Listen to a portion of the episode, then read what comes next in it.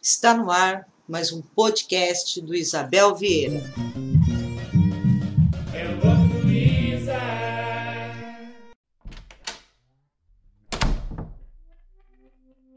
Fala aí pessoal, eu sou o Danilo, membro do grupo do TCA A Saúde Mental da Escola MF Isabel Vieira Ferreira, do oitavo ano B. Estou aqui com Camille, Marcela, Cauã, Calma Alexandre, Alicia e Sofia.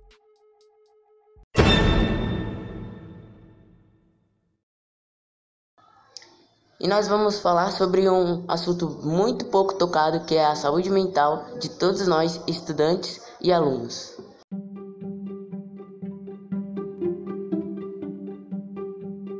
A saúde mental, de acordo com a OMS, Organização Mundial da Saúde, não tem uma definição oficial. Esse termo está relacionado à forma como uma pessoa reage às experiências. desafios e mudança da vida.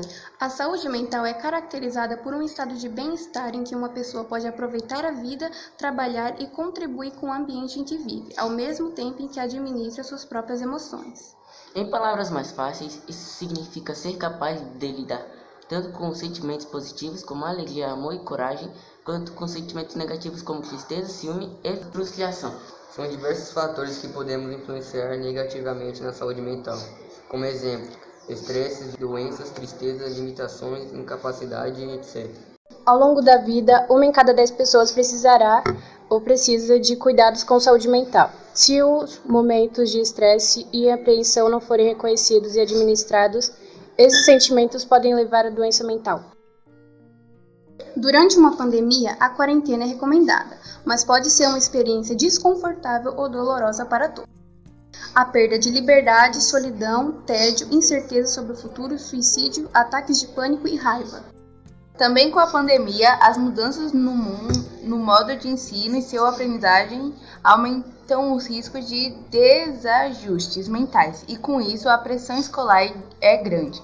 Afeta a estabilidade psicológica e a causa efeitos negativos preocupantes na rotina dos estudantes.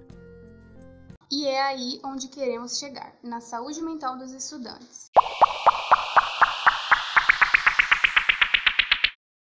Com a quarentena, a pandemia e o isolamento, este processo gerou sofrimentos psíquicos e, consequentemente, ajudou a trazer à tona um agravamento na saúde mental dos estudantes.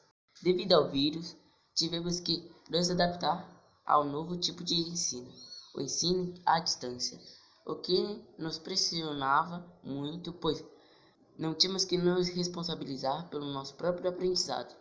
Embora necessária, a quarentena traz dificuldades emocionais causadas pela solidão dos alunos. Durante um período de crise, como uma pandemia, pensamentos negativos sobre o futuro são comuns.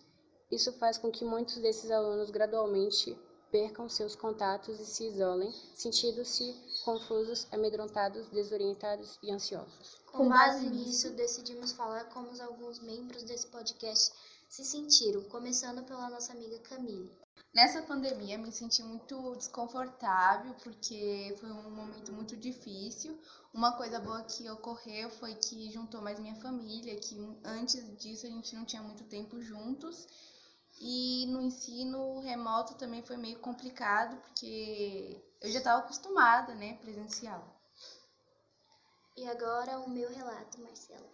Foi difícil assim mudar da escola para para casa, né, ensino remoto, mas tipo, às vezes eu não sabia, às vezes eu não entendi, ficava com vergonha de pedir outra explicação, ou às vezes eu ficava assim, sem fazer mesmo, tipo, preguiça, porque quando a gente já tá na escola a gente faz, e quando a gente não tá na escola a gente fica meio preguiça. Mas aí também piorou a minha saúde mental, porque eu já tinha ansiedade e meio que piorou um pouquinho a minha ansiedade. E eu fiquei assim, a gente tem às vezes uma crise de ansiedade muito forte. E voltando para a escola também foi muito difícil, porque tinha muito segurança com a minha aparência e eu não, não sou muito lá social. É, eu me sinto constantemente Eu me senti muito incomodado. Meu nome é Cauã. É, eu me senti muito incomodado, né? E eu sou muito apegado com meus amigos e achei muito ruim a distância, né? E é isso. Eu sou Danilo, o meu depoimento é, é que hum, quando eu estava em casa, não sentia muito é, confortável como é, com a pandemia. Eu fiquei muito mais afastado da minha família, mesmo estando muito perto dela. É, eu fiquei com ciúmes dos meus irmãos por eles terem mais atenções do que eu. E o, sobre o estudo remoto, eu não, consegui fazer muito bem, pois é, eu não entendia muito bem o que as professoras falavam nas videoaulas, o que os, os textos falavam. E quando eu perguntava, demorava muito para responder minhas perguntas. Oi, eu sou a Sofia. Nessa pandemia eu me senti muito ansiosa porque eu estava afastada de tudo e de todos. É, eu também desenvolvi é, um grau de depressão. É, e é um pouco difícil falar sobre isso porque eu normalmente ignoro o que eu sinto.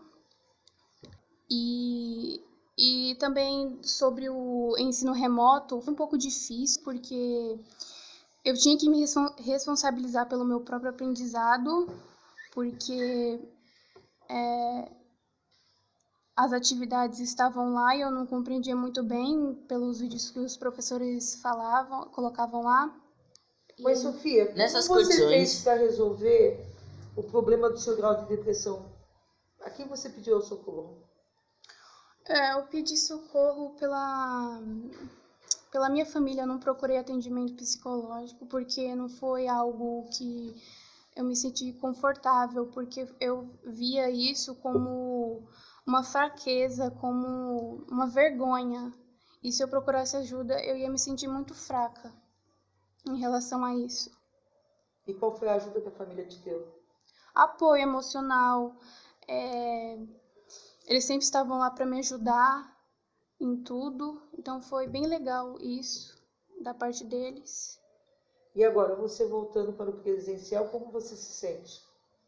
Me sinto mais ansiosa, eu preferia ficar em casa, né? Porque eu me acostumei com ficar em casa e voltar à escola foi um pouco difícil. Eu me sinto um pouco desconfortável aqui na escola.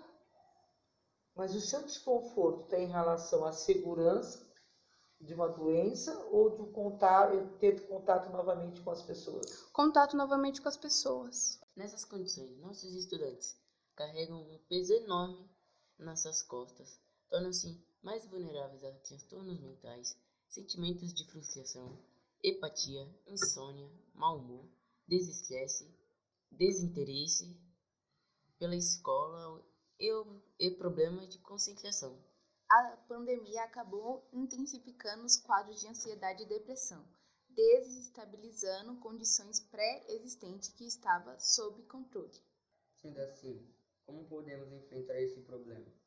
Isso, é, isso primeiro, isso primeiro passo é reconhecer que precisamos de ajuda de um profissional de saúde e que sentimos não é um motivo para vulnerabilidade, vergonha ou fraqueza. Os psicólogos dizem que quanto mais cedo o diagnóstico for feito, melhor será a prevenção e o da condição. Da condição. O psicólogo vai te ajudar a enfrentar os problemas do dia a dia com mais firmeza e segurança, além de fazer com que você adquira maior conhecimento sobre si mesmo. O SUS, o Sistema Único de Saúde, oferece atendimento psicológico de forma gratuita chamado CAPS, Centro de Atenção Psicossocial. Se você não conseguir se sentir à vontade com o primeiro psicólogo, não tem problema, você pode procurar, é, você pode procurar o vínculo e é importante para o atendimento, sendo possível realizá-lo com outro profissional ou outra abordagem de terapêutica.